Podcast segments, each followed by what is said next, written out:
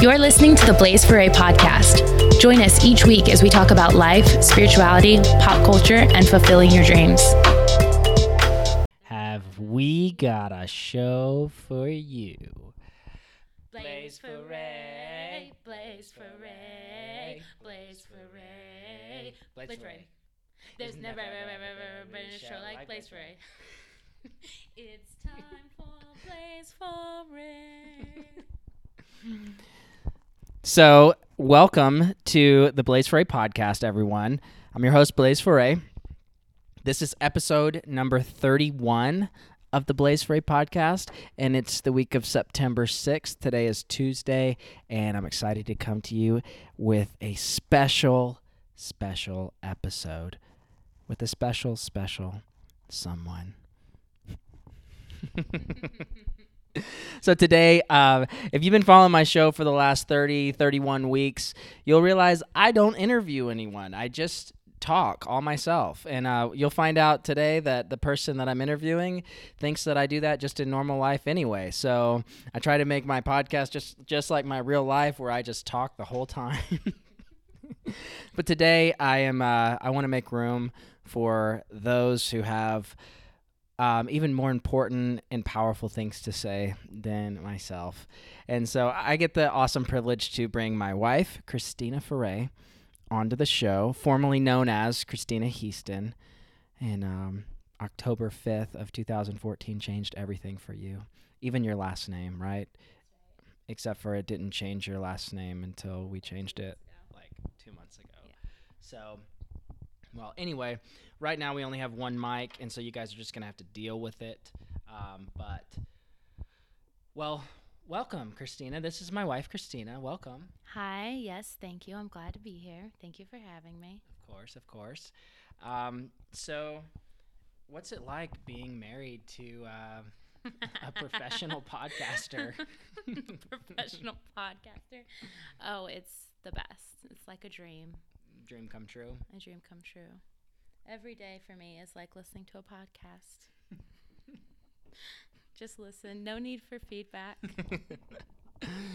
Well, um, I'm excited to have Christina on the show today because, uh, well, I've been thinking about interviewing for her for a long time, and uh, I've been thinking about letting her talk for a long time, but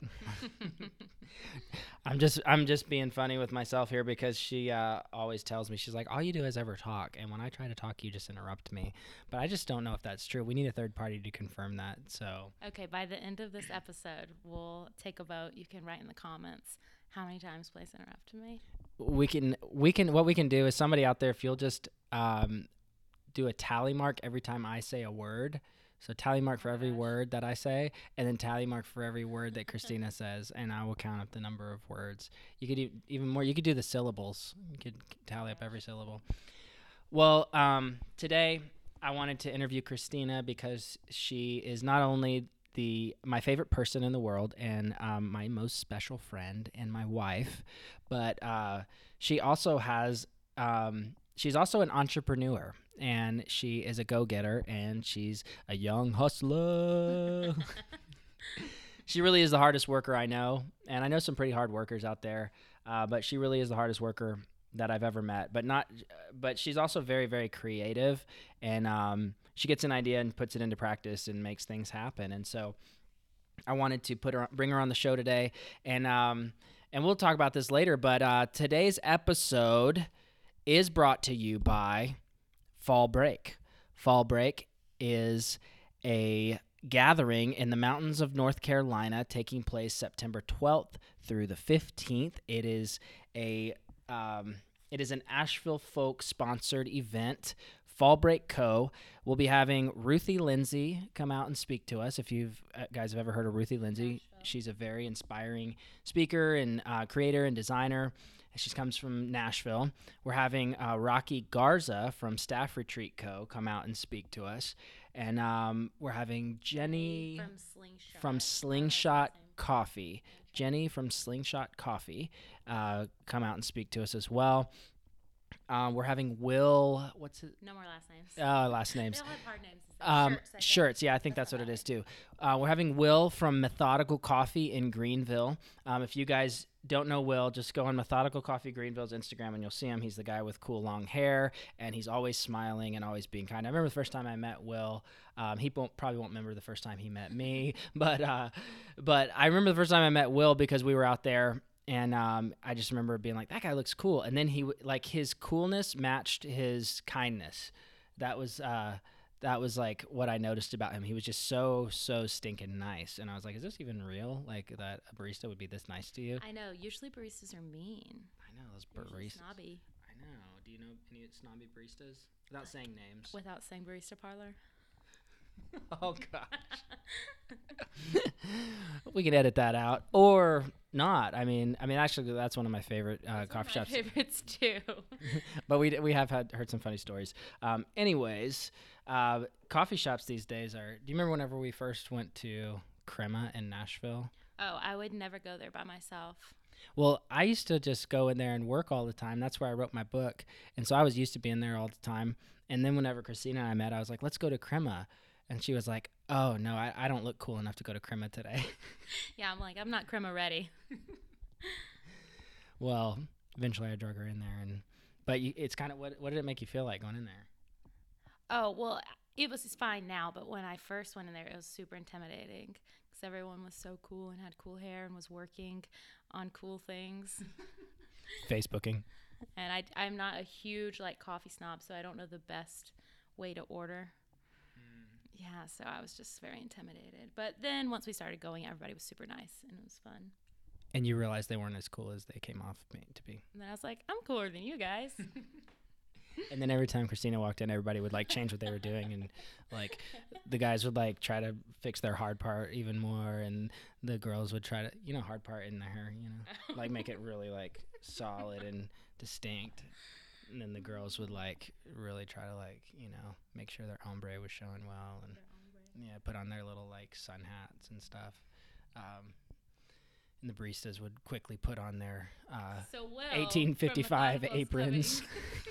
you know you're in a cool coffee shop if the coffee baristas are wearing aprons that look like they're from 1885. It's true. so Will is coming from Methodical. And Matt from Dapper Ink. oh, Matt from what is Dapper Ink? Screen printing. Screen Printing. Custom printing, Custom screen printing. custom screen, screen print. Even better. If you don't know what it is, Google it. They did the also. I'm pretty sure the landmark project. What's that? Mm, next question. Google it. Well, listen, we got a great uh, we got a great event coming up for you. Oh, and we also have yours truly, Christina Foret. She'll be uh, hosting the event and sharing a little bit ab- about being an entrepreneur and being a creative, and uh, excited for that. And you know, I might even say a couple things too. Who knows? Who Who, knows? who knows? I mean, I can't seem to keep my mouth shut usually, so No, Blaze is gonna help MC it. We'll do that together, and then he's also going to host a or teach a public speaking workshop, which is gonna be really great. So aside from all the keynote speakers, there will also be a lot of different workshops. We'll have a social media workshop, how to turn your Instagram followers into clients, a public speaking one, goal setting, food styling. Uh, sorry, public speaking and communication. My apologies.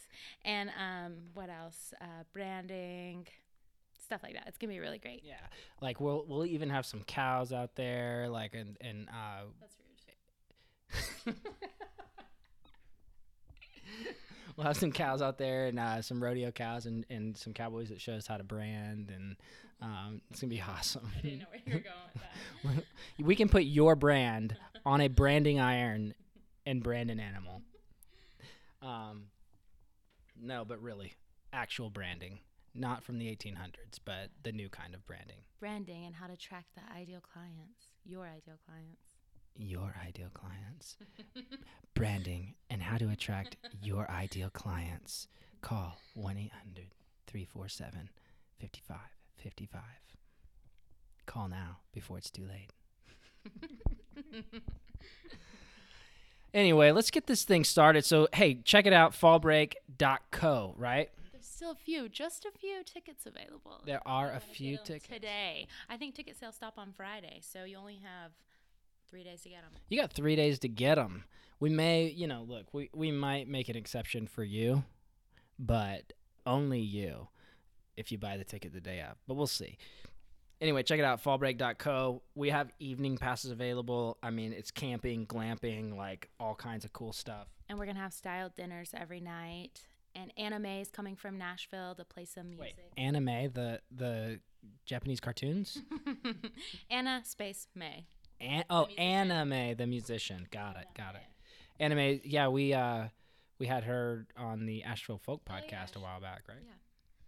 So anyway, um, we're really excited about that. So get your tickets, come on out, and spend some time with us. I mean, literally, it's gonna be imagine like Pinterest on steroids. Like it's gonna be like a week of the coolest looking things, but you're also gonna have ins- constant inspiration and motivation to go after your dreams, accomplish your goals, and be the best dang entrepreneur in the southeast. That's right. That's right. All right. So um, today we want to talk to Christina about many different things, many, many different things. I've got a lot of surprise questions for you today. Um, well, Christina, first of all, tell us a little bit about yourself. Where did you grow up? Um, and yeah, where did you grow up? Um, and what got you to Asheville? Well, I grew up in Greenville, South Carolina, and went to Anderson University. And then when I graduated, moved to Columbia, South Carolina. Then I moved to Hawaii. And Wait, why did you move to Hawaii? well, I moved there because I visited and I loved it. And I was like, I'm going to move here one day. And I thought maybe when I was old and retired, I would retire there. But then I came home and my little brother moved there just a few months like after that. And I was like, okay, if he can do it, I can do it. So I just moved there. And I, at the time, I was a wedding photographer in South Carolina, which was awesome. I was like living my dream and being like self employed. But I was like, I'm just going to try this in Hawaii. And I did. And it ended up being huge there. There's like a huge wedding market there, anyways, a ton of destination weddings and stuff. So it was a lot easier to get work there um, than I expected. And so I stayed there for two years. And then finally, I was like, okay, I can't live here forever, even though it's wonderful. It's so far away from everything. So I decided I want to move back to the mainland. And I wasn't, I didn't necessarily want to go back to South Carolina. Not that there's anything wrong with it. I just, you know, where I was from. So I decided to move to Nashville. My sister lived there. And I got on eHarmony. You did. so after I moved to Nashville, I didn't really know anybody besides my sister, and she's married with a kid, so she wasn't really into going out. Um, She wasn't into hitting a club. and then I was still doing wedding photography, so I was self-employed. I was like working from home in my pajamas, so I didn't really meet anybody um, except for like Were you really working at home in your pajamas? yes. Or are you working from home in a towel? I didn't want you to have to mark this um, adult audience. Um, yeah, I worked from home in a towel, and whenever I would take a shower in the morning, I would just keep wrapped up in my towel for like five hours in air dry. Well, some most people know this probably, but maybe uh, some people out there don't know this. But so like when you um when you so as a wedding photographer, like those of you who are engaged shopping for wedding photographers, you're probably like freaking out when you go and see the prices. I know when I found out how much like it costs, I think initially, um, it just seems like a lot. But really, once I saw you, the way that you do, wh- how much work it takes, explain to people what that process looks like. Because you're not just there like shooting a wedding for like six hours and then you're done, right? What What does it look like? Well, first of all, it's just a lot of work beforehand to like learn how to take good photos, anyways. And then the equipment you use is all expensive. eh, Not all expenses paid. It's it's expensive, and then you're um, shooting on the most important day of somebody's life, so it's kind of stressful, depending on who you are and your personality. And then it can also be stressful if you're surrounded by a um, bridezilla, you might call them. And so just the day of is already it's more intense than just oh a photo shoot. Then on top of that, Because you're capturing the stress of you have to capture. You are the one that's making sure they make the memories, that you keep the memories. So there's a lot of like, it's a pretty big job. Yeah, and there's like everything they want photographed, like their shoes and the invitation and the dress without anybody wearing it, and the dress with somebody wearing it. Um, With everybody wearing it? with everyone wearing it. They take turns. And then um Depends on the couple. but the big job is after that whenever you're editing because to like sift through all those photos um, and make sure everybody looks good make sure everybody's eyes are open color correct just all of that takes a lot longer So, like, if you shoot an, a wedding that's eight hours long, about how much time are you home editing the photos? an eight hour wedding um, i would say like eight uh, i don't know like 18 hours 18 hours. i think so maybe more maybe more So that's a lot of work. So it's- you're you're looking at like you're looking at about a 26 hour job total. Like seems like it's more than that when I watch you do it. Sometimes like well maybe that's for the 10 12 hour weddings that you do. Yeah, and I guess too, I if I have a second shooter, which I usually do, so it takes, I.e. that's me. so then it takes kind of twice as long. And who, you did train I did. I'm also a photography trainer, is what they call me, personal trainer in photography. PT. Um, yes, I trained Blaze, and he was my second shooter, and he would fly with me to Hawaii and wherever I needed, and shoot with me. And he did a great job. He's a natural. Thank you. Thank you. Yep, that's how she roped me in. She was like, "Come on, I'll take you to Hawaii. I'll take you all over the world." no. Um so that's so that's what you were doing. You were uh you were a wedding photographer. Oh yeah. So I was shooting weddings and I wasn't really meeting anybody in Nashville or if I did they were about to get married. So not yeah. So then I decided I had a lot of friends doing like OK Cupid and Match and stuff and I had never done it but I decided to try. So I got on eHarmony and a week later I met Blaze and then we got married 6 months later and here we are. Here we are on a podcast. It's exciting stuff. Looks like Sunny Cutler is calling me.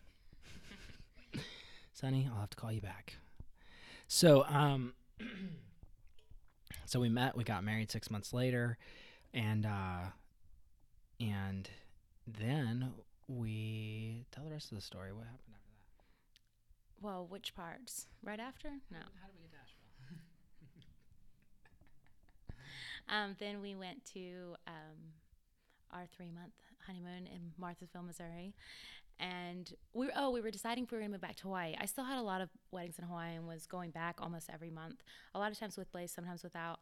And um, I just, we just thought about moving there because it made sense.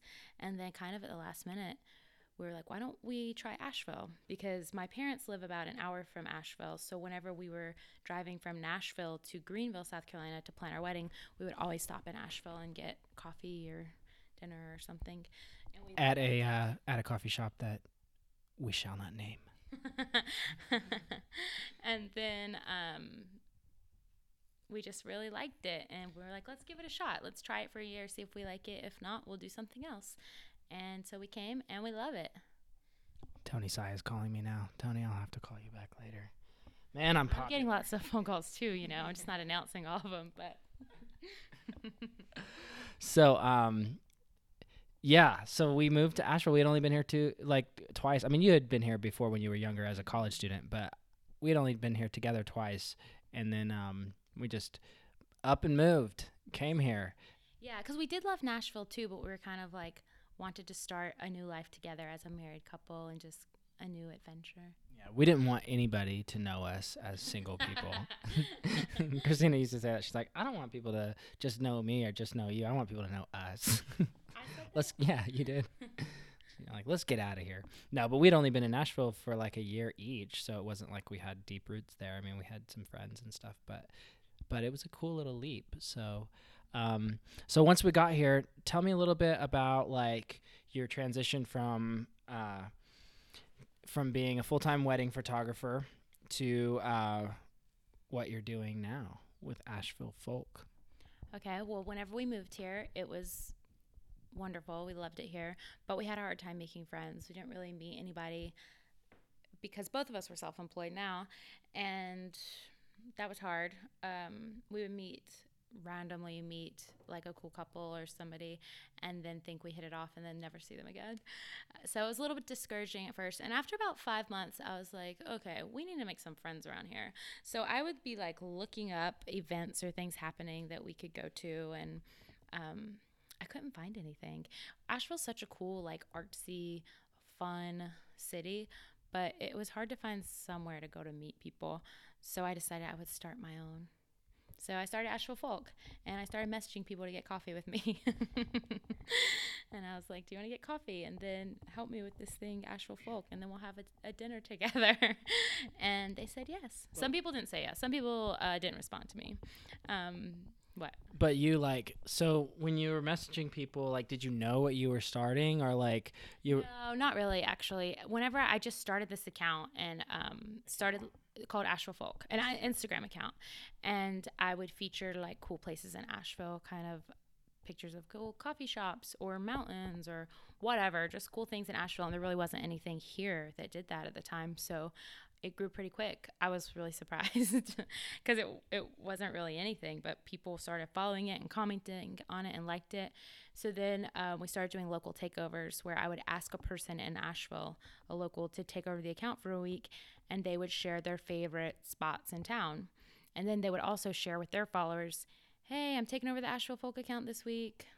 Give them a follow, follow me there. So we gained a lot more followers because each time we had a takeover, we got a handful, you know, we got all their followers. And then it kind of took a shape of its own. It was first just like a way for me to meet friends, really. And then it became kind of a city guide. And then once I made these friends, they all wanted to meet each other too. And they all liked the same things I did and were kind of looking for the same things. So we planned a uh, dinner gathering where we had a backyard dinner gathering that was really fun. And we got a bunch of people to, um, local people to sponsor it, which was cool. We had Hickory like, Nut Gap sponsored it. Like we had a bunch of meat given to us. we. Had a ton, and um, our friend Philip, who um, is a chef at a restaurant here, the Montford, he made dinner for us, and then we had chocolate from French Broad Chocolate Lounge. We had a bunch of beer from uh, uh, Oskar Blues.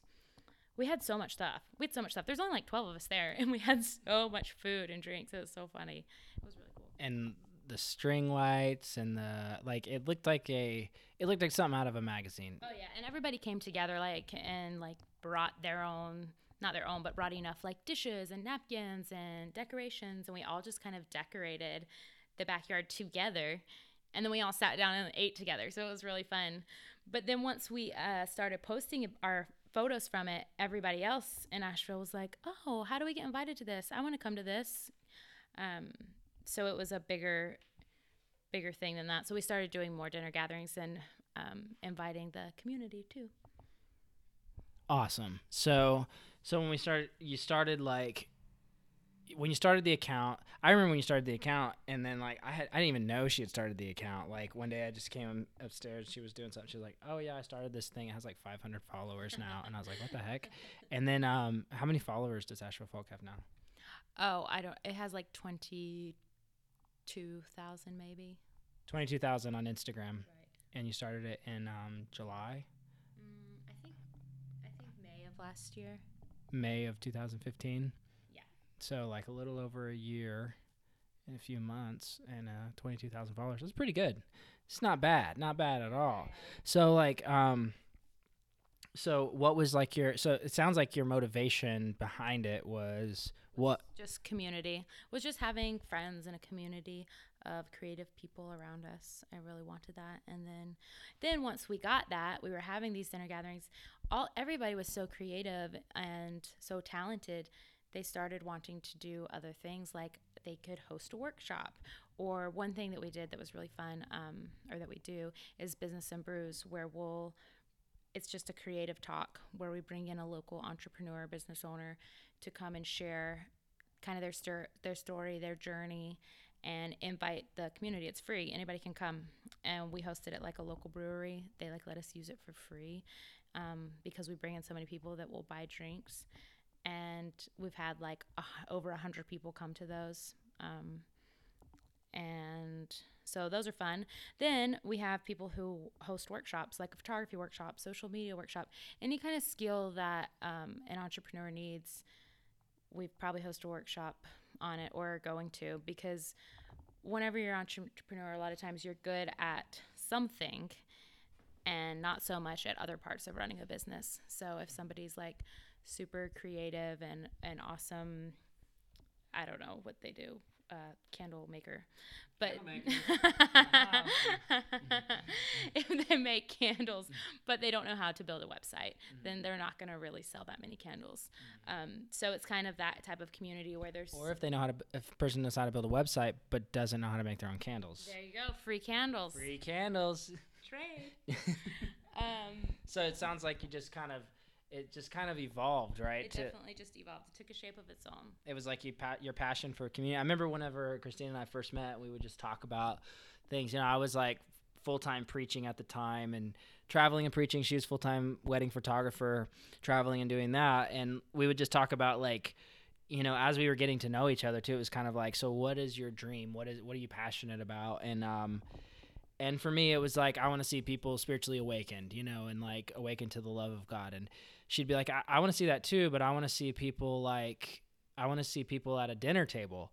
And I remember I was like, hmm, that's interesting. Like, I just didn't understand that in my head at the time, um, just because that wasn't a passion of mine. But like, what I came to understand is, as you would talk about that, is the the idea of like the dinner table is where people let down their guard and they are sharing a meal and it's where family meets. And so, um, tell me a little bit about that. How did you get passionate about that or just that idea of like wanting to do, you know, these dinners? Because it seems like every single event we ever do, there always somehow turns into a dinner somewhere where everybody's sitting down and eating or something. So, I don't know. Talk, talk about that a little bit. Your passion for community. Where did that come from? And the, just the idea of wanting to have these dinners and things.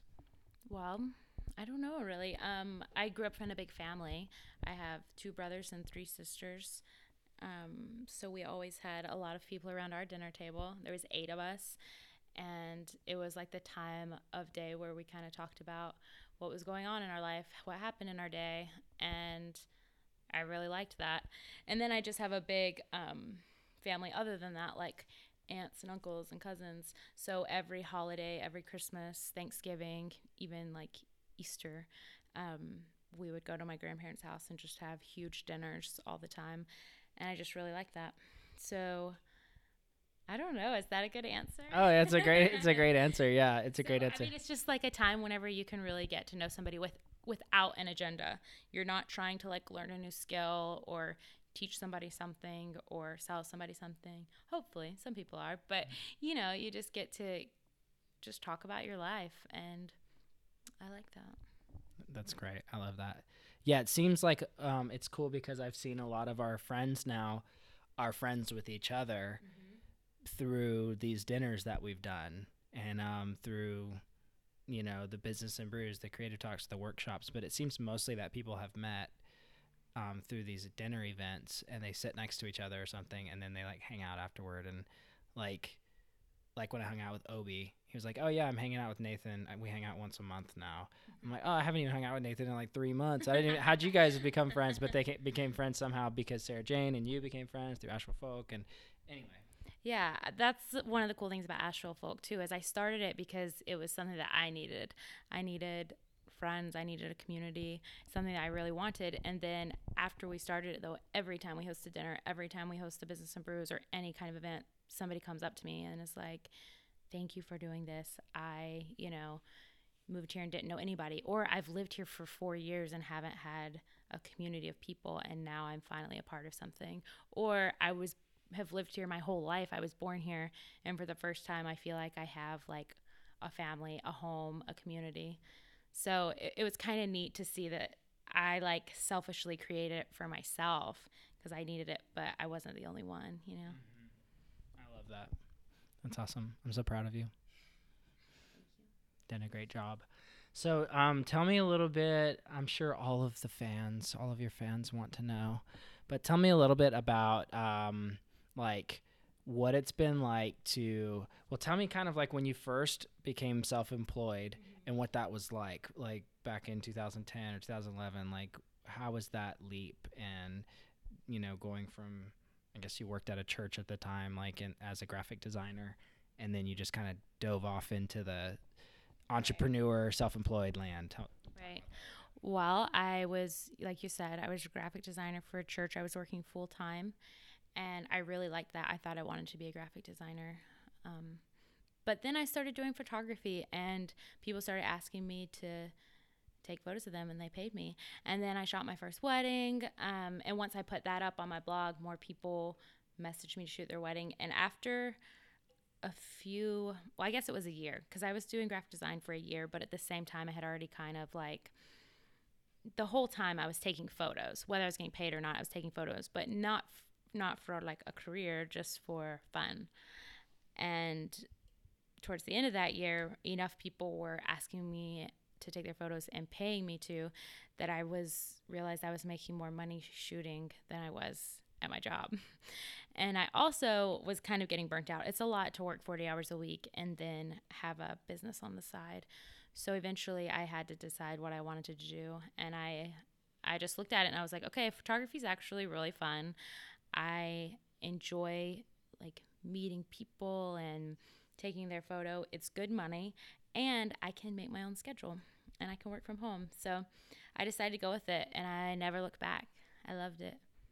That's awesome. That's awesome. So um what was it like once um I mean was was there like a was there any was there any like fear or trepidation about like leaving that job security to diving out being self-employed oh yeah definitely i was very lucky because i got a job right out of college um, a lot of my friends didn't especially in graphic design it just at that time wasn't wasn't very there wasn't a lot of jobs so i was very lucky and then i felt like i was kind of taking it for granted or something if i if i left but I don't know. I just did it at the end. I was like, this is what I want to do. So I'm going to make it happen.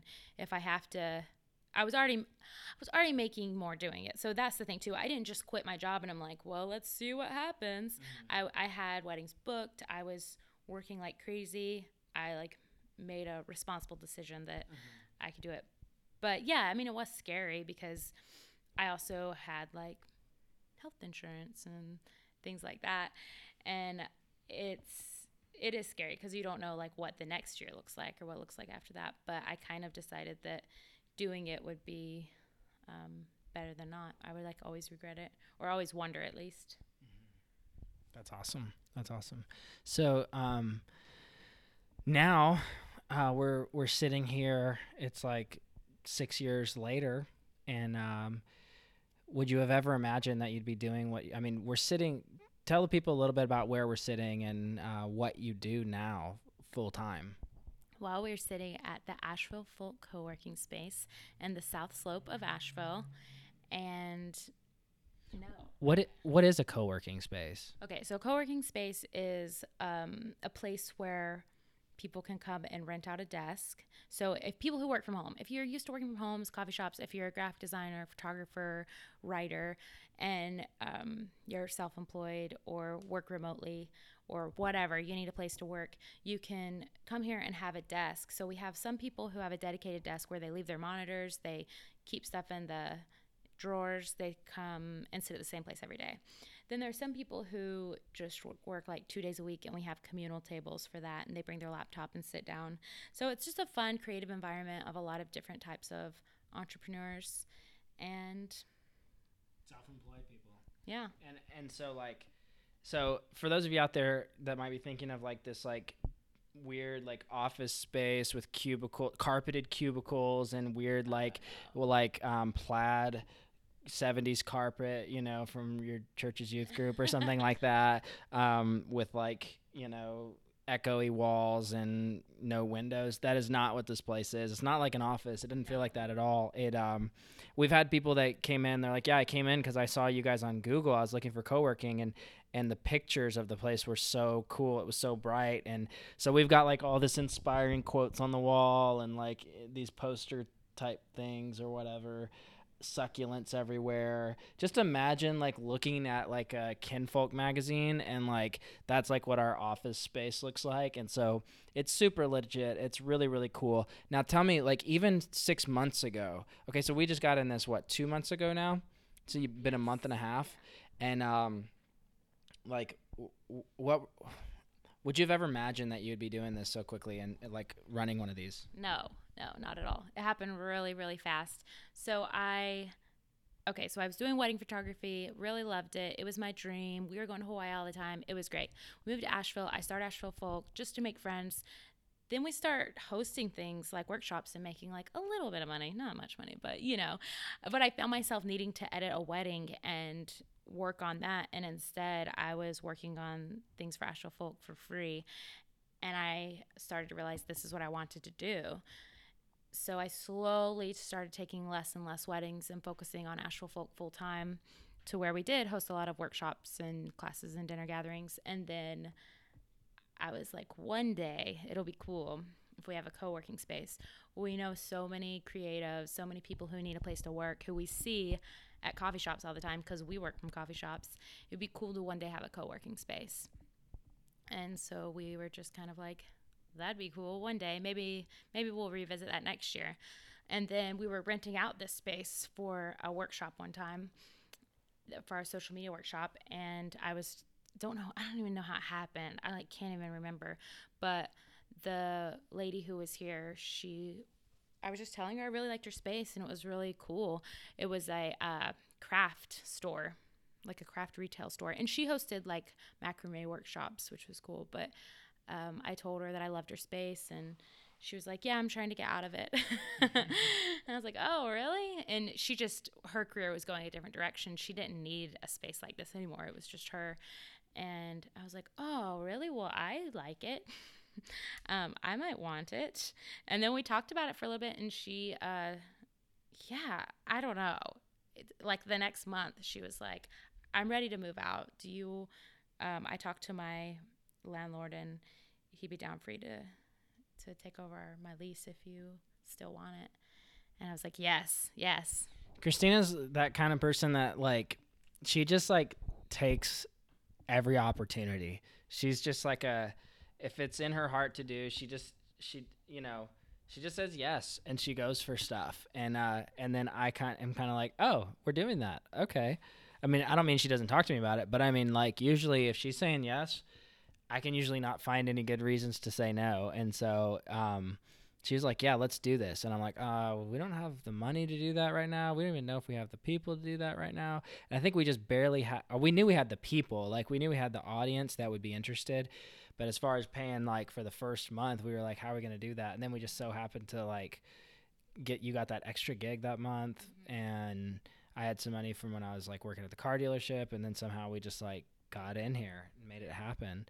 So like, um yeah, well, I'm really proud of you for making this happen. Now it's like, how many people do you have signed up in here?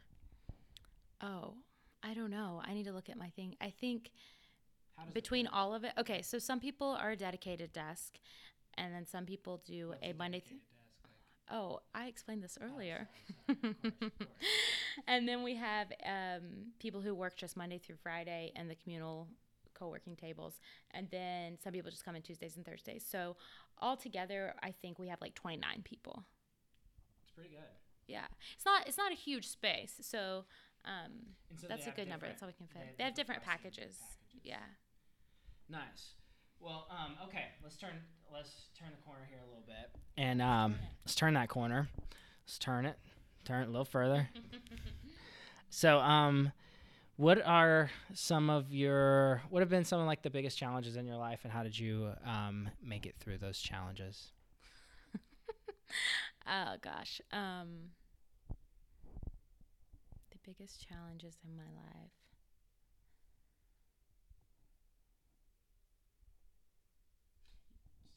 Just share from the heart. Just be vulnerable with the people. They want the, your fans want to know Okay. How? What's made Christina Christina?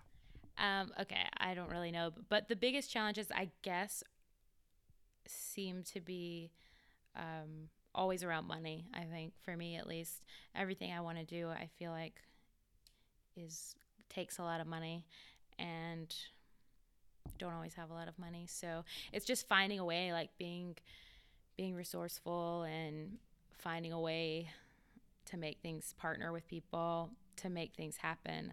Um, like even with this co-working space, even with fall break, it's like all of these things you need thousands and thousands and thousands of dollars to do, which we never had, but somehow we just had like the the drive and the people really.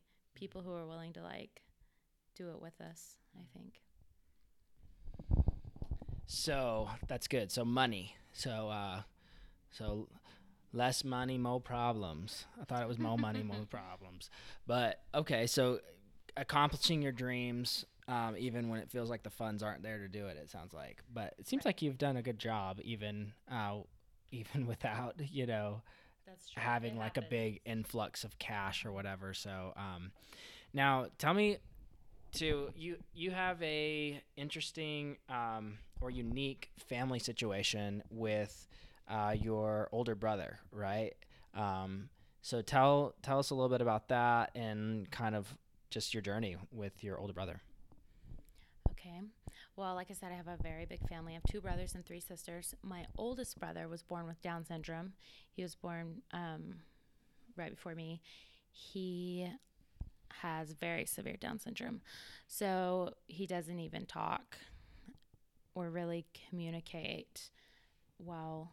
Um, so I grew up having a brother with Down syndrome and kind of not not really understanding that and whenever I was a kid, of course, he was my older brother, so I didn't really know anything different until I got to be a little bit older and would like notice people staring, you know, notice people staring at him and uh, realizing that like everybody didn't have a brother like that too, you know. Um, yeah. So, um, so what was like?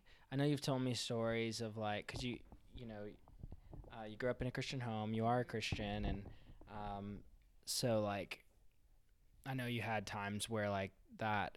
It seems like it affected your faith at times, and um, I don't know. Just talk about that a little bit, like. Okay. Well, I did grow up in a Christian home. I grew up praying like every single night for my brother. Every night before we went to bed, we would just pray. His name's Davey. But like, pray that Davey can talk pray that you'll Davey will learn how to, you know, I don't even know. Just praying that he would be normal. Um, and I did that my whole life since I was like old enough to talk. I was probably like three. And I guess I was probably younger than that when I talked. But, anyways, um, so we prayed that all the time. And then it never happened. It never happened. And so it was like kind of confusing, definitely as a child. But I think as a child, I just thought, like, oh, it hasn't happened yet. It hasn't happened yet. And you keep praying for it and you keep praying for it. And you think that, like, the day will come. And then as an adult, it's a little bit different because. Um, because even like as a child, he's still developing. Mm-hmm. You know, and you're thinking maybe not even just like a miracle, but just more like, well, maybe that part hasn't developed. Mm-hmm. Yeah.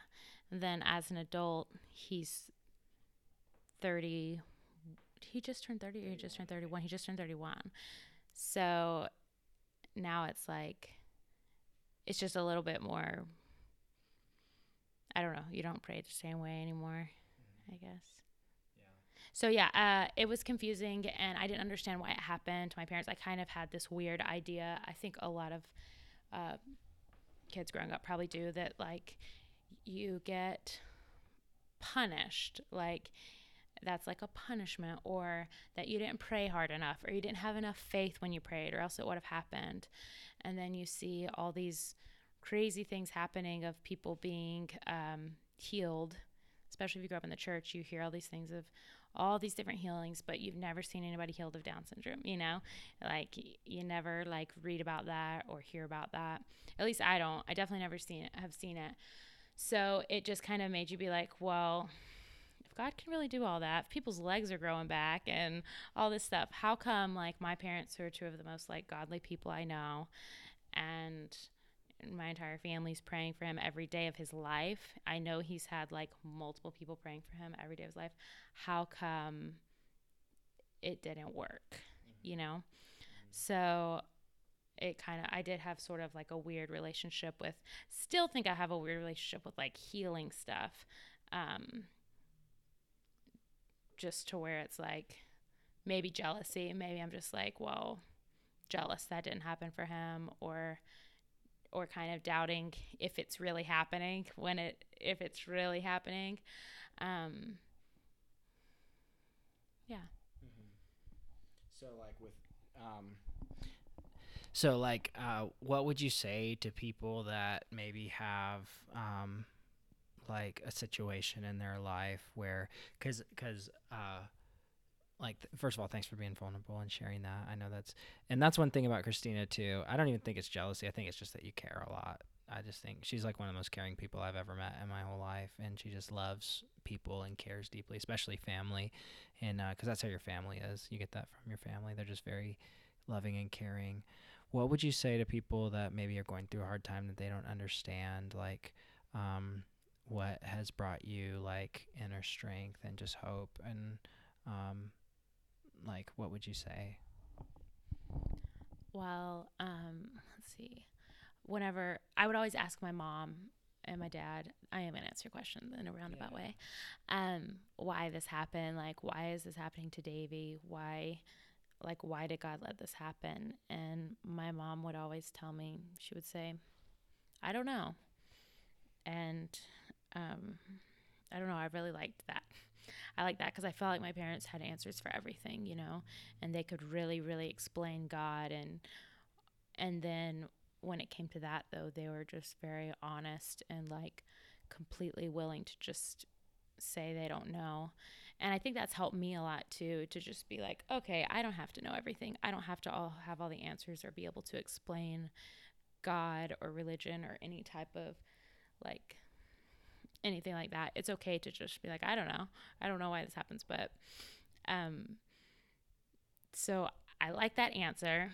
And then on top of it, instead of like I guess making the most of your situation, making the most of your circumstances, I got to watch my parents do that, which I was very lucky to see um, when my brother was about 10.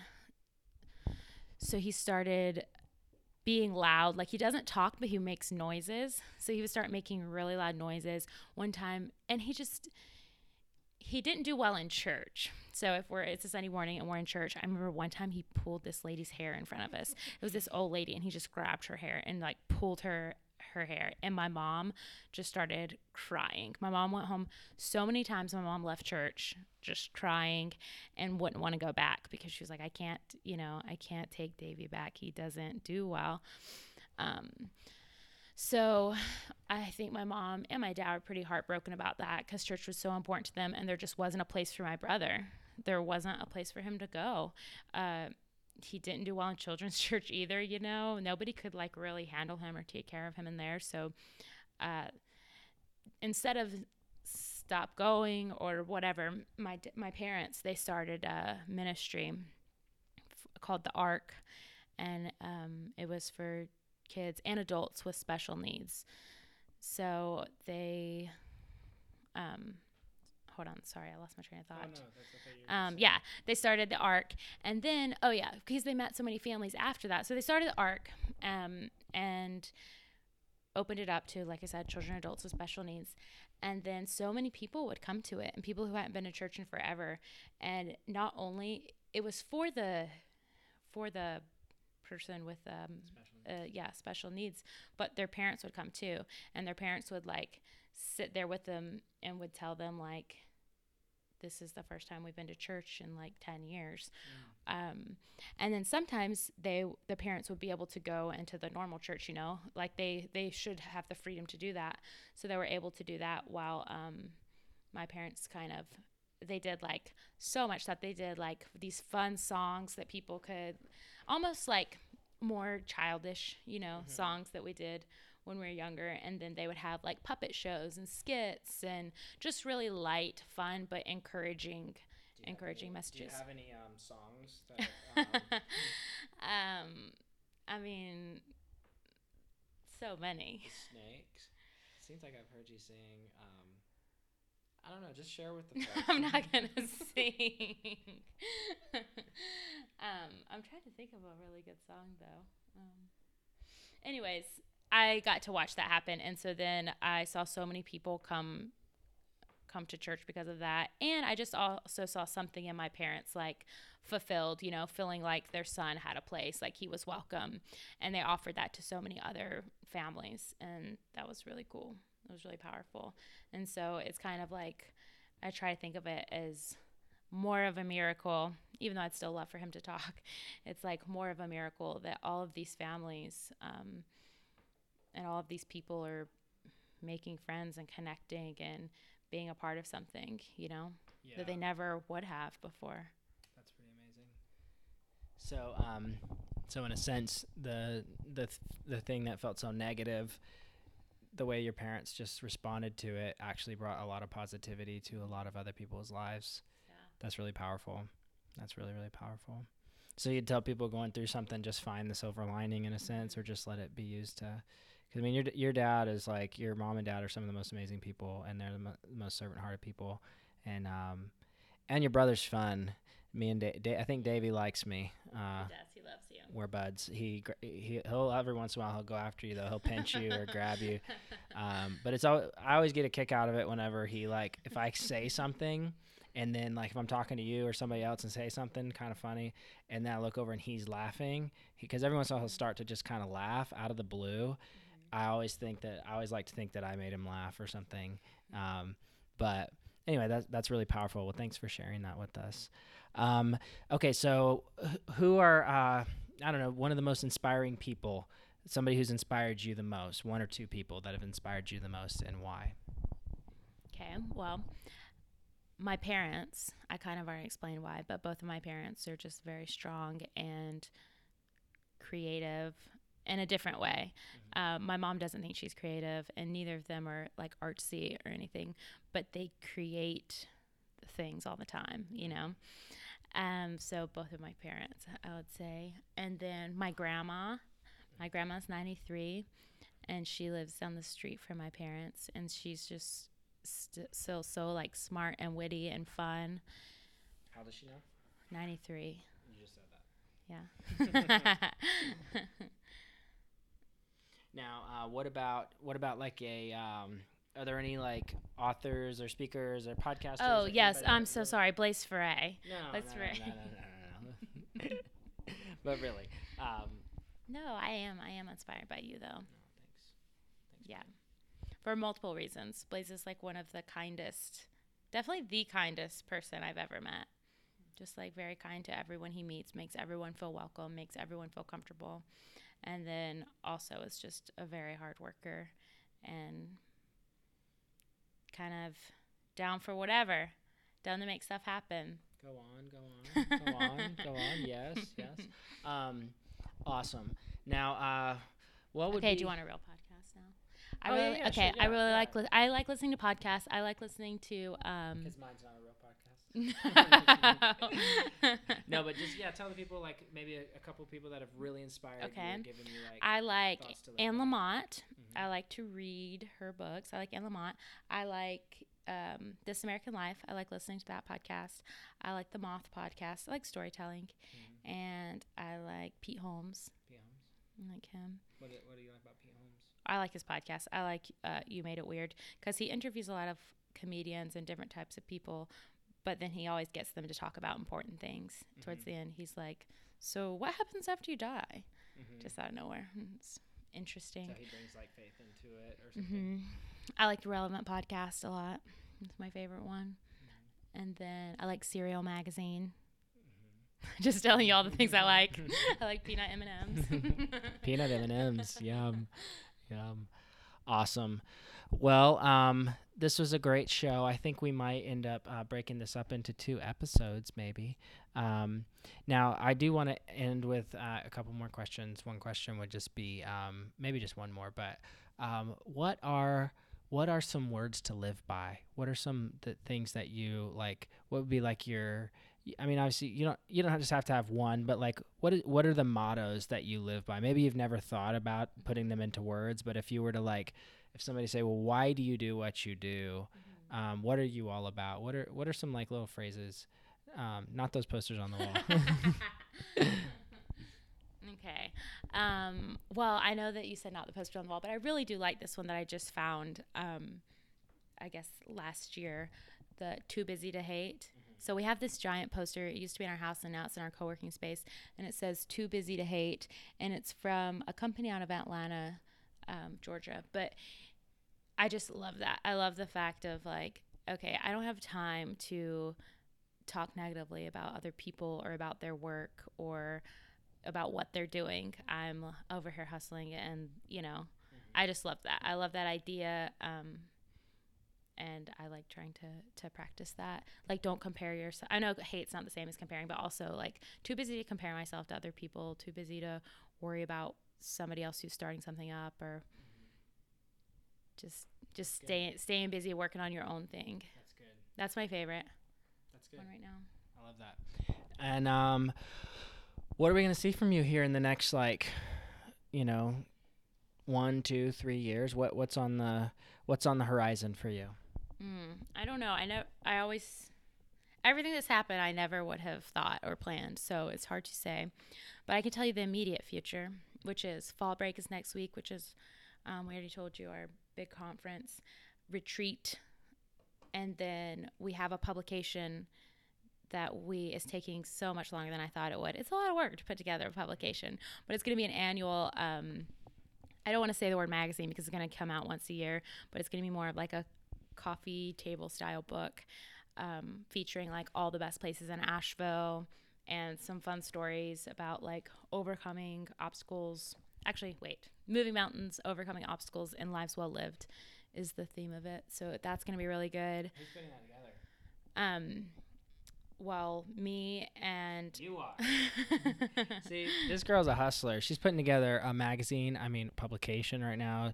She just opened up this co-working space. She's putting on a retreat next week. I mean, it's insane. I have a full-time job as her assistant, basically. so, um, I have a lot of people helping me though. Like even with the magazine, Emily's editing it and took submissions and stuff like that. The co-working space, I had people in here helping me build tables like straight up building tables.